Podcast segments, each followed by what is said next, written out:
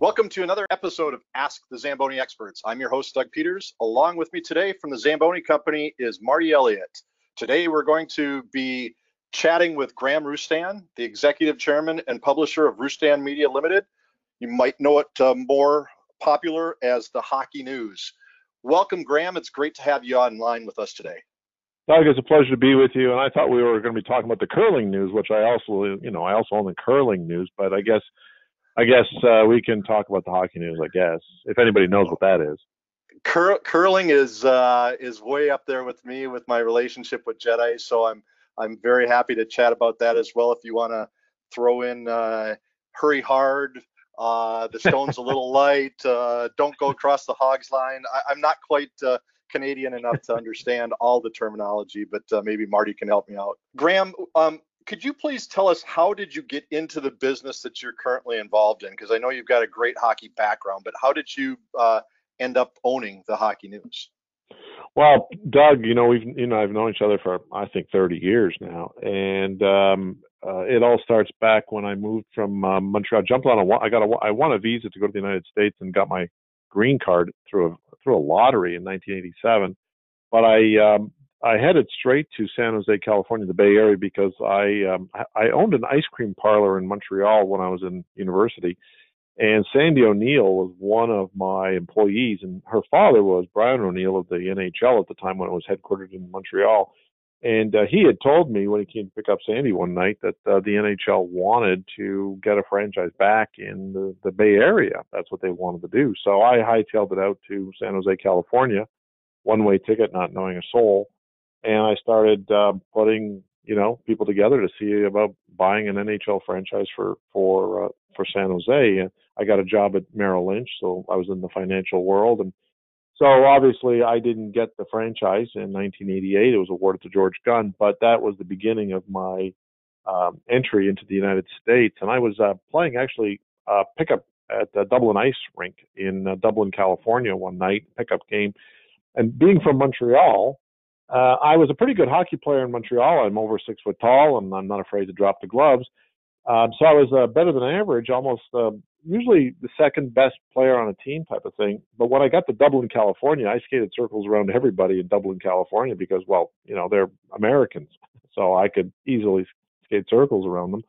But there was this one guy who was uh, really good, and and his name was Ben, and he was a friend of Luke Robitaille's, and so he put me in touch with Luke, and uh, I started uh, my friendship with Luke and my my business career um, back in 1980, uh, 88, 89. Wow, that's it's interesting. You bring up a couple points there. One that uh, the being a Canadian that you might be better than USA hockey players.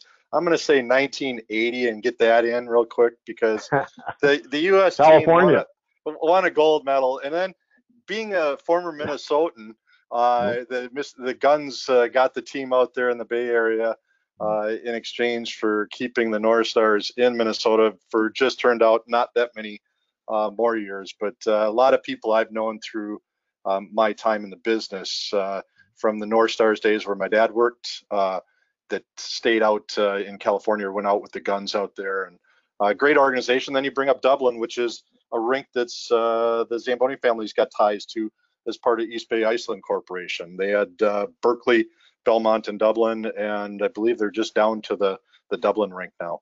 Um, but wow. Well, I, I want to be clear, Doug, that when I said uh, I, you know I, I skated circles around these uh, these Americans out in Dublin, California. Okay, I didn't say uh, Minnesota or Boston or so on and so forth. So these guys were uh, not uh, not East Coast boys, but if I went in Minnesota, I'd be probably um, mid mid range kind of a hockey player back in those days. But uh, you know, on the George Gund thing, I met so when when they awarded it to George because George went to the NHL and said, look, um, you know, they own the Cleveland Cavaliers, if you remember, and uh, they yep. uh, uh, and Gordon Gund lived in San Francisco and um, wanted to, wanted the San Jose franchise. So they came. Actually, I got a phone call one day and uh, they said, "Listen, you're not going to get the franchise in San Jose, but would you? Because I put a group together.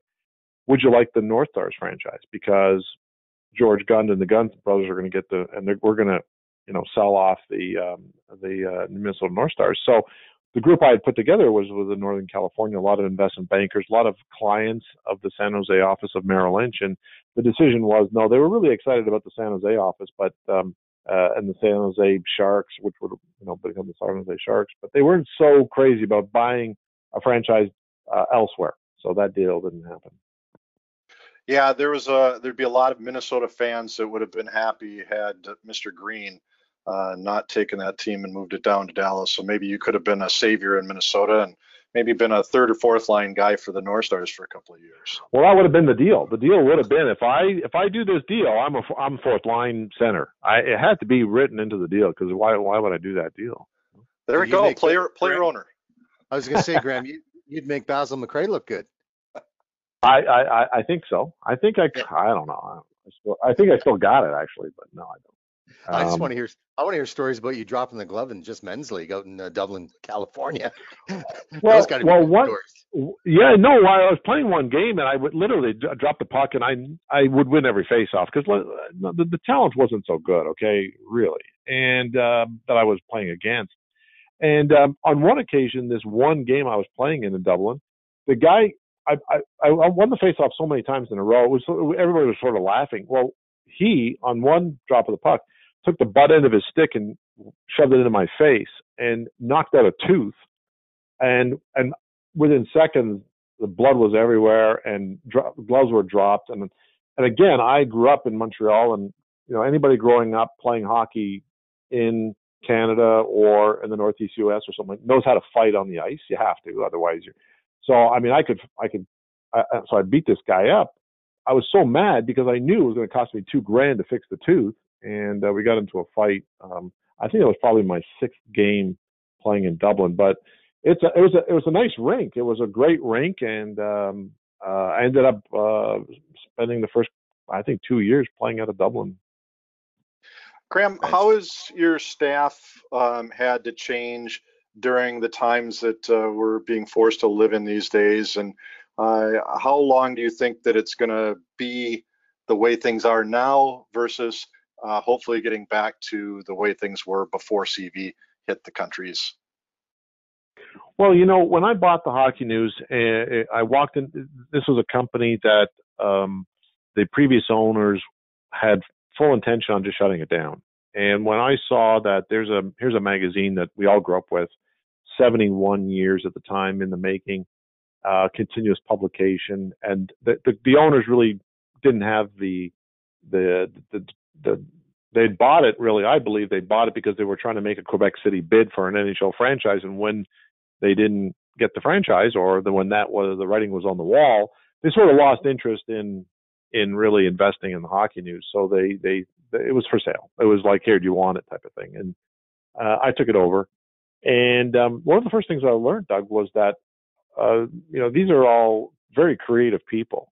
You know, writers are very creative. Uh, editors are very creative, and this is not a nine to five type of thing. I, I, as I mentioned before, I I worked at Merrill Lynch. I come from the financial side of things, and a lot of financial people work nine to five or actually seven till seven or whatever, but they're very structured in their Monday to Friday and uh, environment. But writers and editors, they some writers work best when they write at home in the middle of the night uh, on weekends.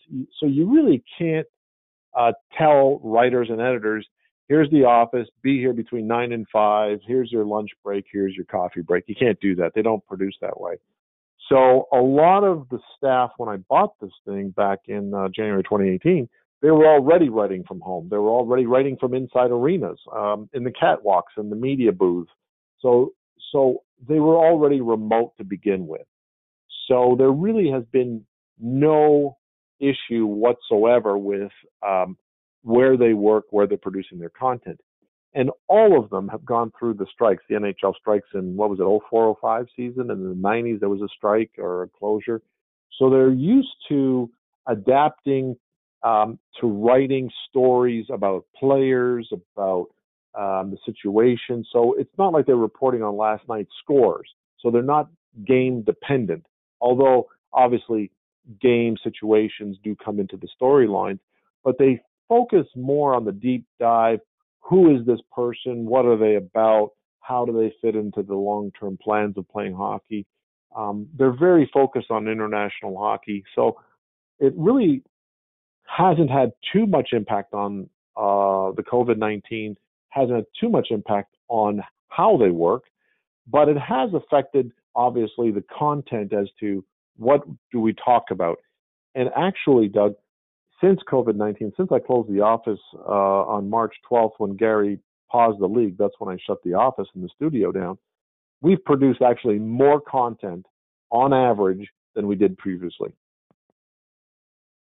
Well, and I'll tell you, Graham, you and I had a long conversation back. I'm trying to think when it was, if it was May or it might have been, it, it had to be back before then. I, I remember driving uh, in Minnesota and talked about how, and this isn't to blow smoke up your backside, but as a kid, I could remember the hockey news being a paper, um, and it was a folded paper. And I can remember before you took over the hockey news, and that the size of it was dwindling, and the content kept shrinking as far as what was in it, and how much of a difference it is you've kept adding to it and maybe you can touch a little bit better on it than I can about what you've done to increase the size of it when print, other print publications are either shrinking or going out of business. Well, Doug, the one thing that you and I have had in common, well, there's many things we have in common, Doug, but since I first met you, I can't remember when, 30 years ago, is that uh, we both want to grow the game. Um, you have dedicated your entire career uh, at growing the game. And um, I, I want to, okay, I'm going to take a, a, second or two to blow some smoke up, you know, your skirt a little bit. But I've owned a total of 26 ice rinks, owned, managed, operated, whatever you want, different ownership groups uh, in 30 years. I still own, uh, I think, the number one producing sheet of ice in all of the United States. But um, and over that time, I've owned a lot of Zambonis. And during that time, uh, as you know, Doug, I took over ice rinks that were losing money or about to close, uh, and I tried to save a lot of ice rinks. Some I was successful at, some I wasn't, and I ended up having to close it. But every time uh, there, uh, uh, uh, you know, we had the, the discussion about a Zamboni um, was needed to have with management, and we we needed to have something repaired, or we needed a used one, or we needed a. Can you help us out, Doug? Every single time I needed help with an ice rink, whether it was in South Carolina or in or in Fort Worth, Texas, or you know, or uh, I remember Tucson, Arizona. I mean, wherever I tried to rescue an ice rink, uh, Doug, I, I was always calling Doug, and Doug would would help me out. And you know, I always I always thought, Doug, at some point in time you're going to change your phone number. You know, I I I thought, okay, this time I'm going to call Doug and his phone's going to say it's been disconnected because he, there's no way he's going to take my call again. But you know that's the thing that we have in common. We want to grow the game, and when I, you're absolutely right. I've been a subscriber. I've been reading the hockey news for more than 50 years, more than half a century myself. And it was newspapers. Then it got into this newsprint magazine format. Then it went magazine with the staples. And in the last 10 years before I bought it, every issue I got seemed to be smaller, uh, it used to cover hockey. As a matter of fact, on the first uh, masthead of the first newspaper back in October of 1947, the subtitle was Hockey's Weekly uh, International Magazine. And what I noticed prior to the previous decade to me owning it, they'd eliminated all international coverage. Okay, except for every four years they'd do the Olympics but they would never cover European hockey. They would never cover Russian hockey. They would never cover minor league hockey or youth hockey. It was always NHL hockey. And so when I bought it, it had shrunk down to 48 pages. And that included advertising or what, or very little advertising, but it included. So the first thing I did, um, I got a phone call from Scotty Smith uh, from the national from uh, Hockey Canada, and he called me up and he says, "Graham, I want to congratulations on buying the NHL news. And I said, no, Scott, it's called the hockey news. And he goes, no, no, no, no, it's the it's the NHL news. And I go, Scotty, it's the hockey news. And he goes, oh, you could have fooled me because the only thing you cover in there is NHL. So, you know, he was making his point that we should be covering Hockey Canada. Uh, and so he was right. So the first thing I did is made the investment, like I always do in all these rinks and all the rink building companies I've owned and everything I've ever owned in the hockey space, hockey equipment companies like Bauer and everything, um, is I invest in the brand. So uh, long way to get to your answer on this question. I immediately went from a minimum page count of from 48 to 84. So I added 64% more pages of content. I hired more staff. I hired more freelance writers and I wanted to make an immediate impact so that everybody that got their issue, uh, the subscribers, they immediately saw the value that, wow, I'm getting a lot more content. And when you give somebody more of what they love, they, they actually love it. I, I concur completely. And it's something, as I've told you, uh, in our conversation that as a hockey fan and growing up in Minnesota, it was something when I got my hands on a hockey news, uh, it was something that I read from front to back. Um, now I can say I read it from cover to cover, and you guys are putting out a first class. And I, I don't know if there's anybody else out there. Uh, I don't think there is that uh, produces something that's strictly uh, related to the sport of hockey. And you guys now have a tie, I believe, with Sports Illustrated. Maybe you can expand on that a little bit as well. Well, it's to your point. I got a phone call in October of uh, 2019 from uh, out of the blue, uh, actually LinkedIn. I got a I got a message through LinkedIn from Ross Levinson from Sports Illustrated and said to me, he says, uh, "Hey, uh, do you have time for a call?" I mean, sure. I you know why not? Sports Illustrated call, sure. So Ross, he gets on the phone and he says, "Hey, uh, listen," he says, I got to tell you, I'm really impressed with the hockey news. Wow, what a turnaround! I mean, my goodness, it's fantastic. We're, of course, hot, Sports Illustrated subscribes to everything so that they can see what's out there. And he says, um, "I'd like to know uh, what's your price." And I said, "Well, we charge thirty nine ninety five for an annual subscription." He goes, "No, no, no, no." He says, I, "No, not not the price of a subscription. To sell it, do you, how much how much do you want for it?" And I said, well, it, it's not for sale. And he, Ross says, it, everything's for sale, Graham. What's, what's the price? We'd, we'd like to buy it. And I said, let me get this straight. So Sports Illustrated is calling Graham Roustan to buy the hockey news. He goes, yep. What's the price? And I said, it's not for sale. And he goes, come on, let let's let's meet, let's talk. There's got to be uh, there's got to be a price. I said, listen, um, if you've done your research uh, about me, I'm all hockey, 24/7, 365. Um, I'm never going to sell the hockey news. I'm, it's never going to be sold. I mean, I am going to, I'm going to keep this the day I die. And as a matter of fact, I've bought it through my trust, the Walter Graham Roustan Trust. And after I'm gone, I'm still in charge of the hockey news. So it's never, it's never going to be for sale. So we met for coffee and uh, lunch. Actually, we met for lunch in New York uh, in October 25th of 2019, and I met with uh, James Heckman, the, the, the CEO and founder of Maven, and um, they did again try to buy it from me, and I said no way. But they were prepared this time, and they offered me a strategic partnership. So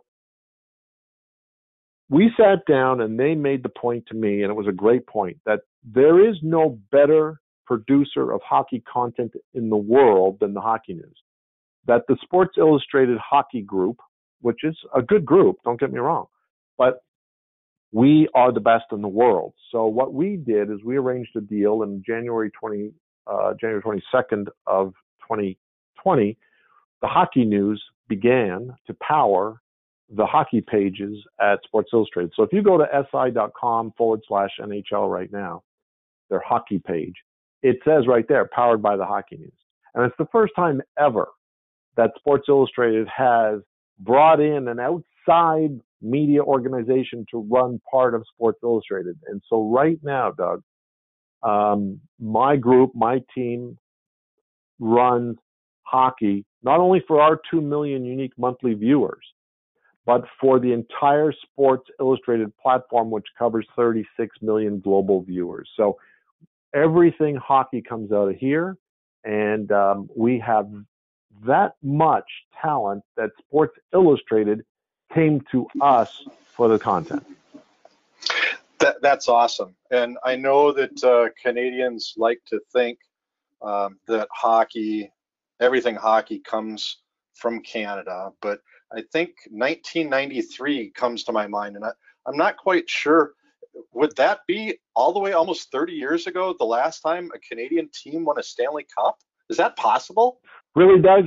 Is that is that where we're going here? Is that the direction we're going in? well, just to try to get uh, a little uh, dig into my buddy up there in the Brantford oh, office. To 20, 27 minutes in. 27 minutes in.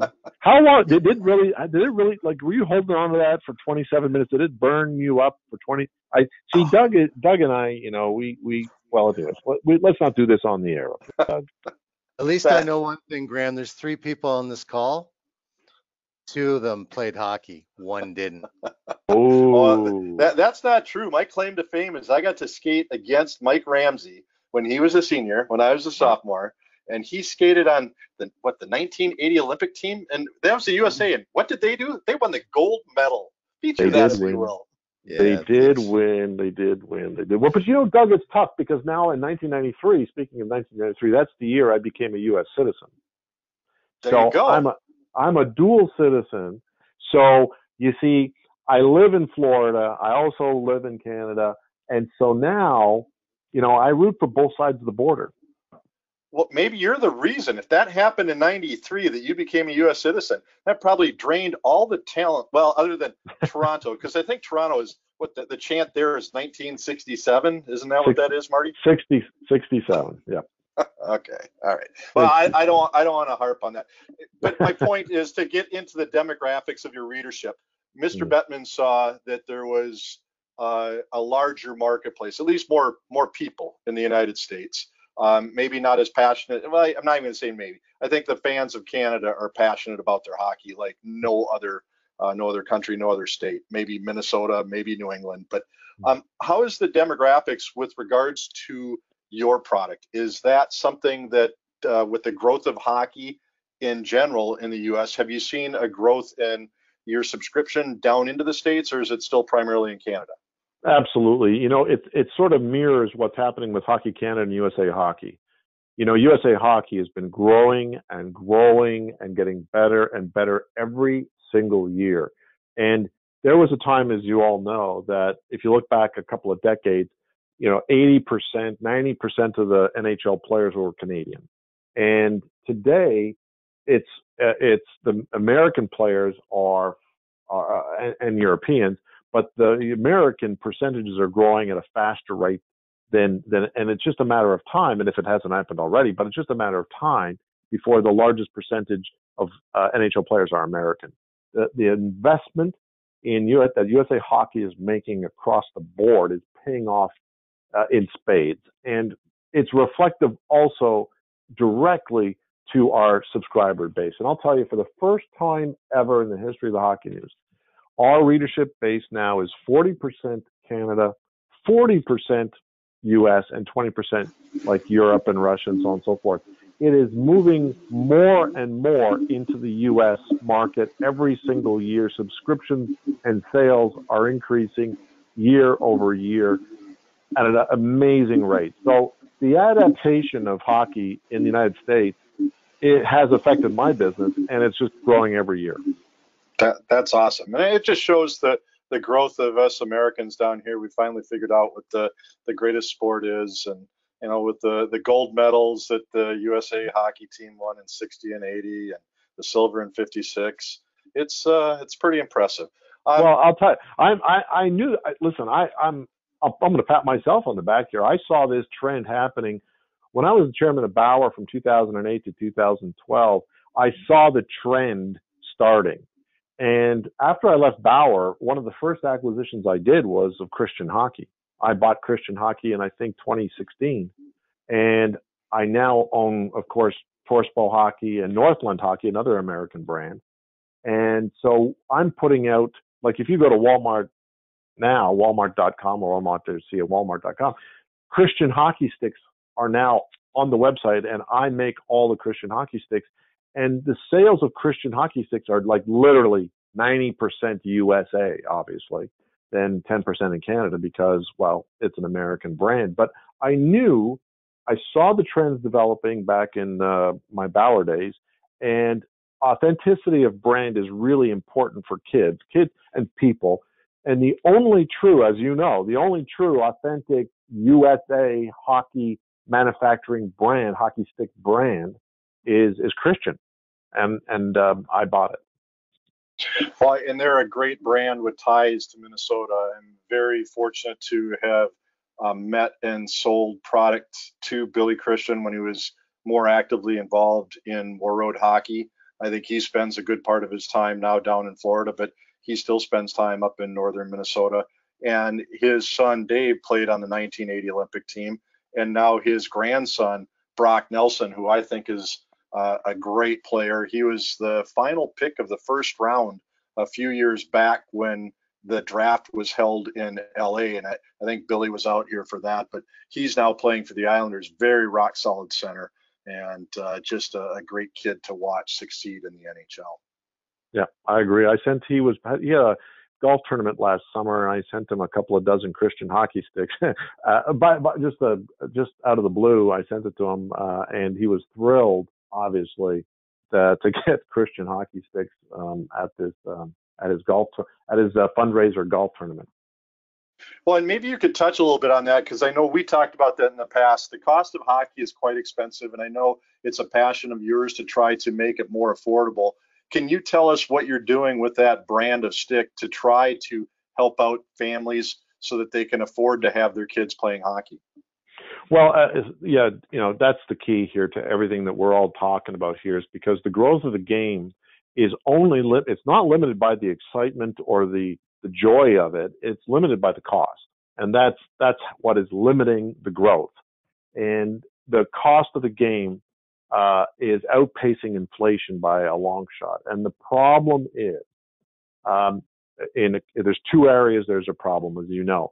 There's the cost of maintaining and operating a refrigerated building, an arena, an ice rink, um, and those costs go up, you know, close to inflation every year.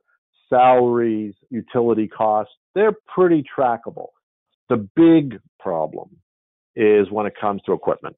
That's the big problem for the cost of participating in this game. And over the years, as you know, and we all know, and I'm, I'm uh, going back to my Bauer days, as chairman of Bauer, more and more manufacturing has been moved to Asia because of the cost the cost of manufacturing equipment in North America, United States, or Canada became so expensive that looking for cheaper sources um, was the name of the game. And so we included Bauer at the time. Mo- we moved some of our uh, majority of our manufacturing to Asia because the hourly wage of workers was low over there. Uh, we still, about when I was chairman, we manufactured hockey sticks in um, in Canada, in Cambridge, Ontario, Hespeler, Ontario, at uh, and you know we we outsourced it. Now Bauer and CCM uh, do not make their own retail product.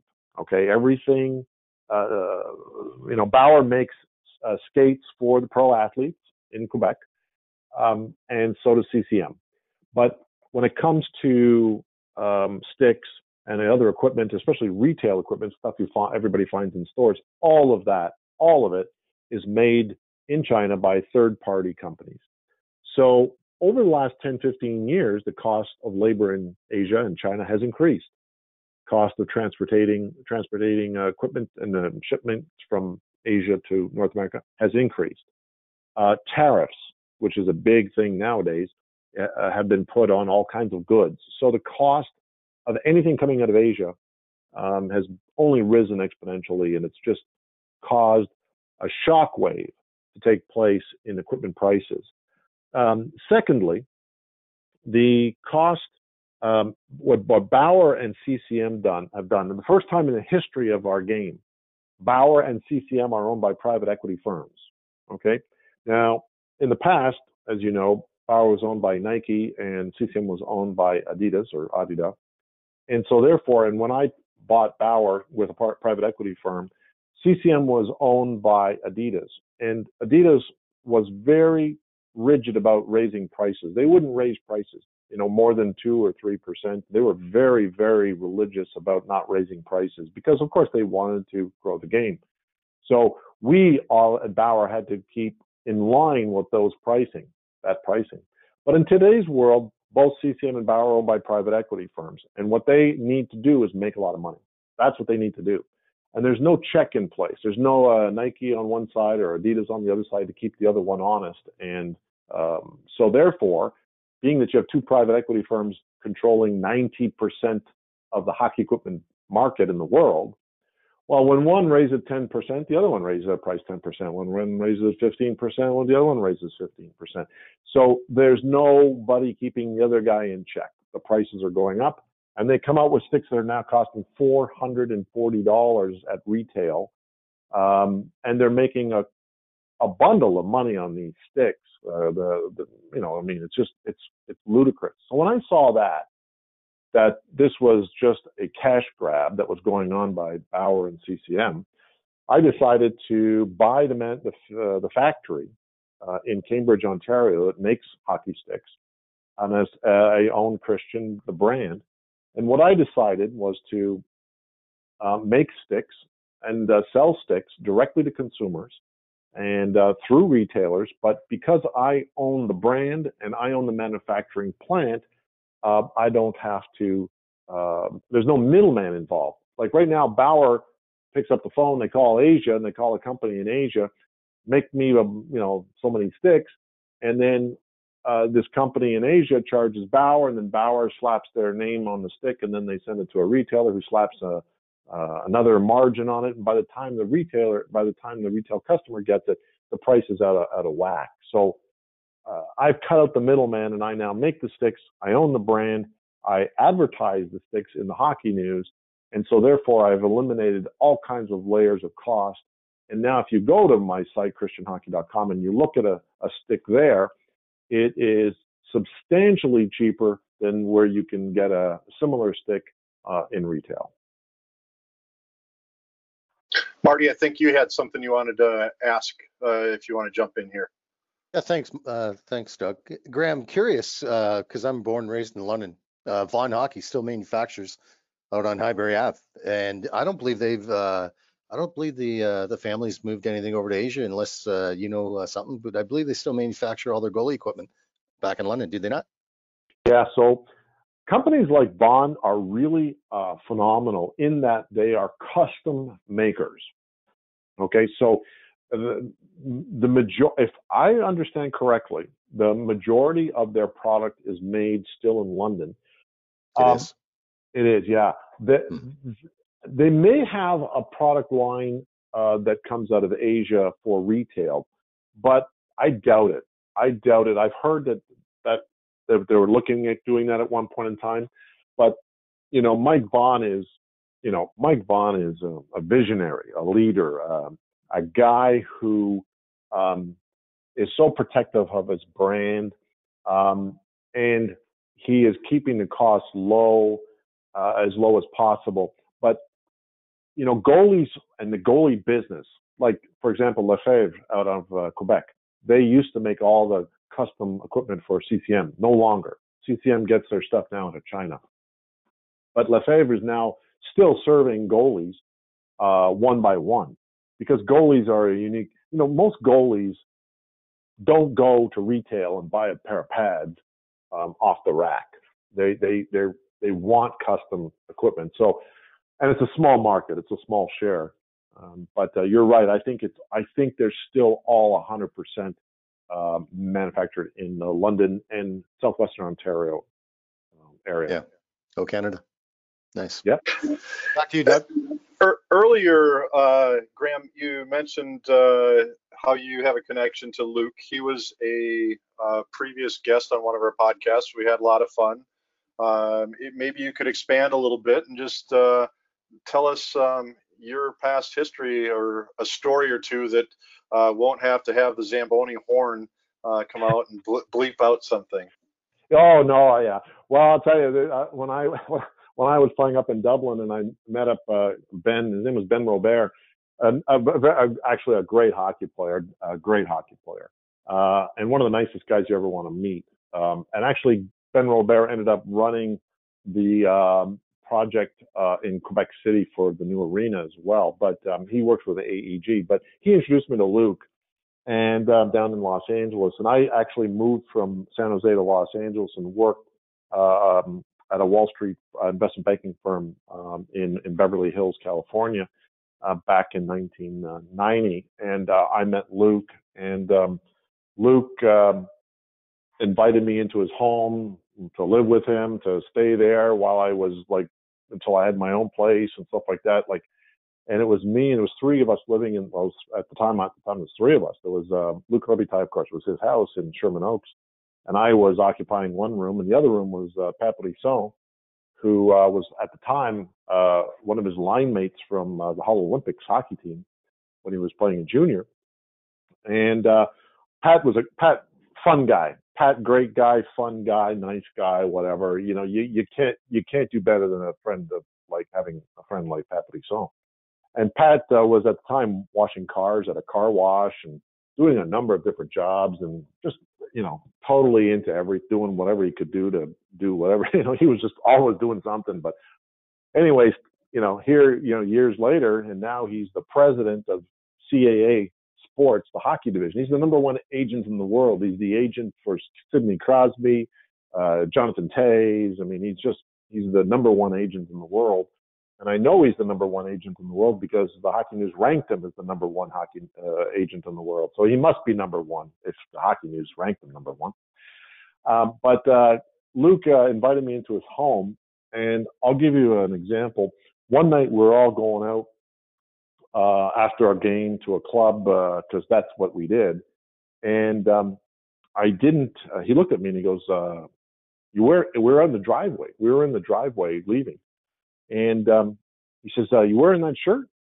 And I go, uh, "Yeah, yeah, sure. Why?" And he goes, uh, "You know, I we're going to a really, you know, this club, and you know, you know, and and Luke had great taste, you know, great, you know, great taste." And I said, "Yeah, this." Uh, and he says, "No, no." He says, "I'm um, here. Wear this." And he started taking his shirt off. He took his shirt off and gave me his, shirt. And and I said, "Why?" He said, "Yeah, wear this. I'll go get another one." And he runs in the house and he literally runs in the house, comes out with another shirt on, he says, "Let's go, let's go." So the two of us get in the in, in the jeep and we're driving to the club and stuff like that.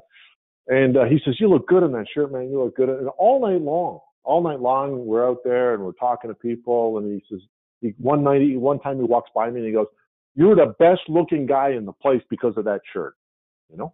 And so uh, at the end of the night, go home and you know give him back his shirt. And he goes, "No, no, it's it's it's yours. It's yours. It's a gift. It's yours."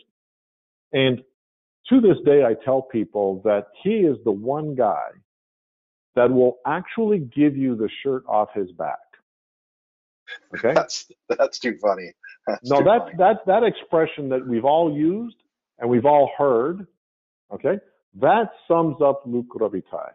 Luke will do anything for any one of his friends or any stranger at any time. He will give give, give. He he used to get calls to appear here or at a birthday party or uh, at a, at a hospital because of a kid who's a fan of his is sick.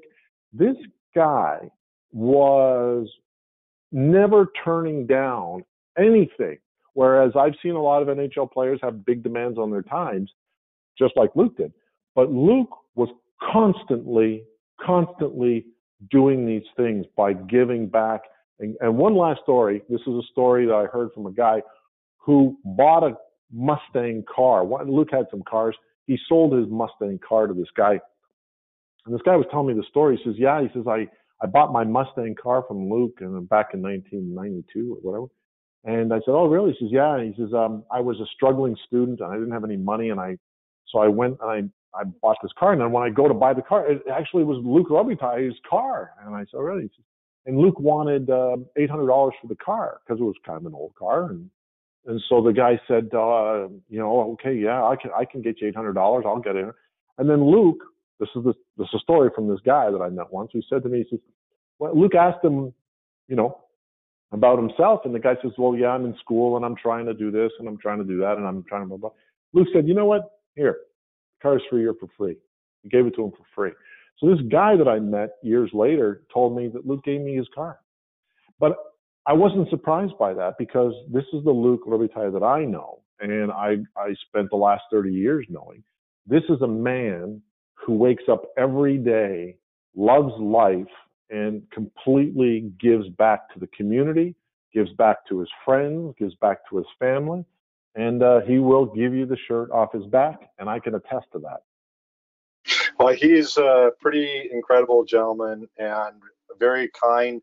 He gave us time to do a podcast, and uh, when I introduced him, and and I think I might have to trademark this introduction of him because I said I, I honestly believe he's the best 171st overall draft pick in the history of the NHL because the guy is still the leading left uh, high scoring left winger in NHL history and just just an incredible guy. I did get a chuckle out of him like I got a chuckle out of you, Graham. Um, and speaking of podcasts, maybe you can let us know about uh, the podcast that you're uh, venturing into with the hockey news, maybe some of the topics and how we can get involved with uh, doing some of those.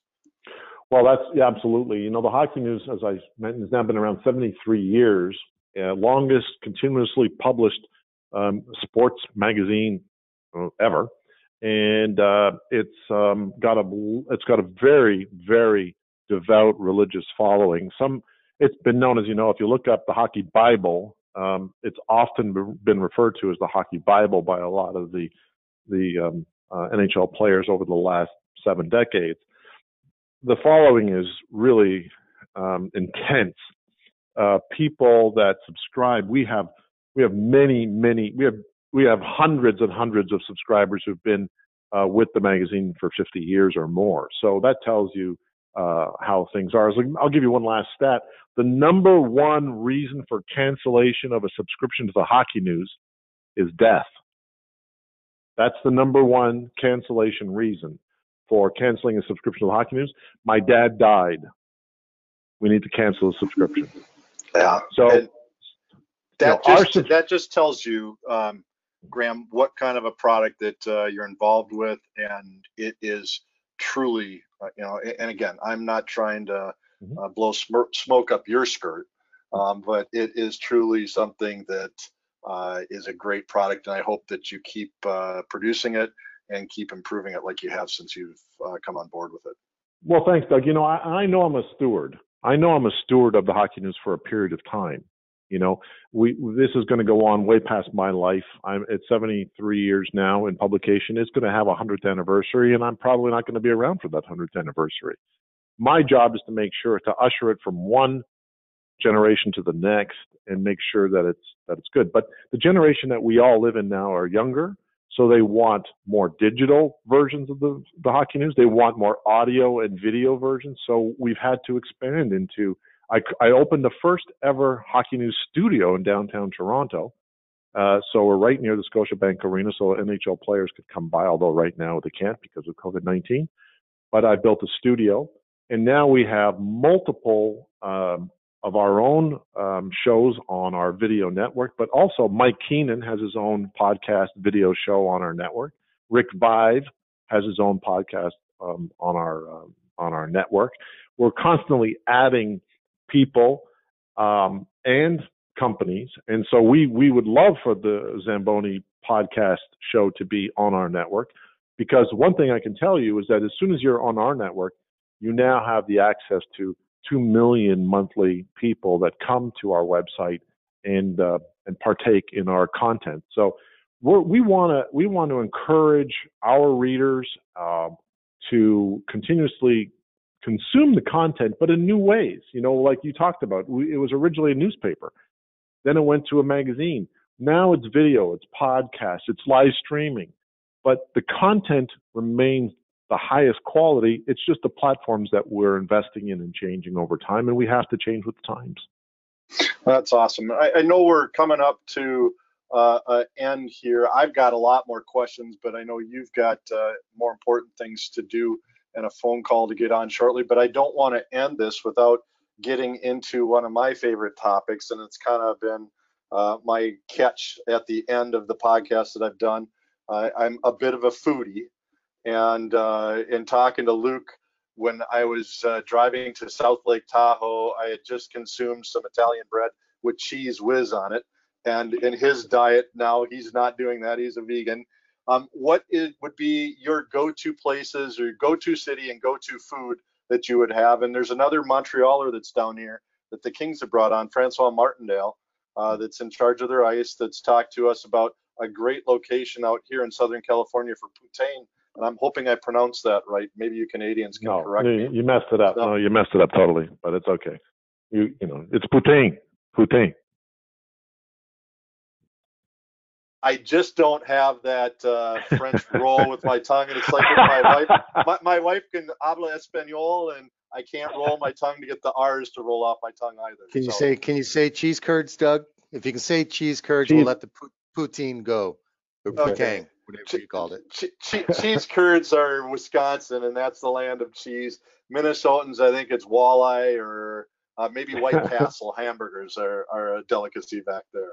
But uh, maybe you can fill us in, Graham, on, on where you go to and uh, some of your favorite places to, to dine.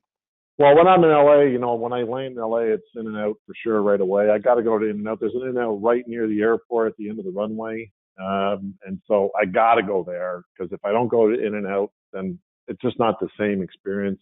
Um, that you know that doesn't happen. Uh, Saint Hubert Barbecue, of course, in Montreal, you have to go to. But on back on Luke for a second, his did he tell you what his game meal was every day before game time? Because I lived with him. Uh, do you know what? Do you remember? Did he tell you what his game meal was?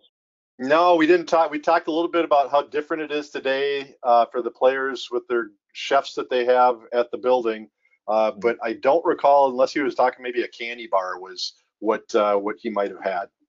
No, he would take a big bowl of spaghetti and meat sauce and stuff like that, and then open up a can of tuna, cold tuna, and stick it in the middle. That does not sound appealing at all to me. He talked about a new one that he's got now at a restaurant where it is a vegan chicken parm that he says tastes almost like chicken. And I'm like going, why do we want to eat something that tastes like chicken as opposed to eating something that is chicken? It's like impossible meat. I don't understand why anybody wants to eat a plant-based meat product. If it's not meat, it shouldn't be called meat, but that's just me. Uh, I, I I get that, but when you see a guy, you know, take a can of tuna fish and dump it in the middle of, you know, spaghetti and meatballs, um, you know, it doesn't, it, it, does not look appetizing, but uh, and it didn't look like on his face that he was enjoying it, but that was his feeling that the protein from the tuna and the and the carbs, it was the perfect mixture. But you know, you can't. How, how can you how can you blame his thought process? He is a Hall of Famer not only is the all-time left wing best left winger ever in my estimation, but he's by far, and I'll say this, I know a lot of NHL players, he's the nicest NHL player of all time. How about that? I think that's a very accurate statement, and I, I I think that maybe I'm going to change my diet to spaghetti and tuna fish and see if I can score just a, a couple goals in the show. I, you keep shaking your head there, Marty. I know that uh, that uh, that's not possible at my age. Graham, I I, want to go ahead, Marty. I'm sorry. No, I'm just waiting for the actual intramural in, intramural Zamboni hockey game because I know you will not be on my team. I can hook and slash with the best of them. You know, I get a few lessons from the Hanson brothers. Graham, I want to thank you for this. And what I would like to ask is I've got so many more questions for you that I'd love for you to come back to do another one if you wouldn't mind. Maybe when uh, the season is wrapped up and the Stanley Cup is given to another U.S. based team uh, come October. well, I'll be there in my stars and stripes, man. I'm going to be there. I'm a dual citizen. Don't don't you can't go down that road with me anymore, Doug. You used to be able to, not since 1993. But Doug, i listen. lo- I'd love to come back. Love to talk hockey. Uh, again, thank you for your 30-year friendship. You you bailed me out of so many t- tough situations with equipment. You've always uh, and you everybody at Zamboni have been phenomenal uh, over the past 30 years. Um, but uh, thanks for your friendship. And uh, anytime you need anything from the hockey news or from me, you just reach out. Graham, thank you very much. I do treasure the time that uh, I've known you, and I've been blessed to see you again last year at the awards in Vegas, and I look forward to when that can happen again. We want to Thank thank everyone for listening in to another episode of Ask the Zamboni Experts podcast. If you have a question for one of our experts or an idea for a future episode, please email your questions or requests to info at zamboni.com. For more info and additional podcast episodes, please visit zamboni.com forward slash podcast or search Ask the Zamboni Experts on Apple Podcasts, Google Podcasts, and Spotify. This is Doug Peters, and speaking for Marty Elliott, wishing you an ice day.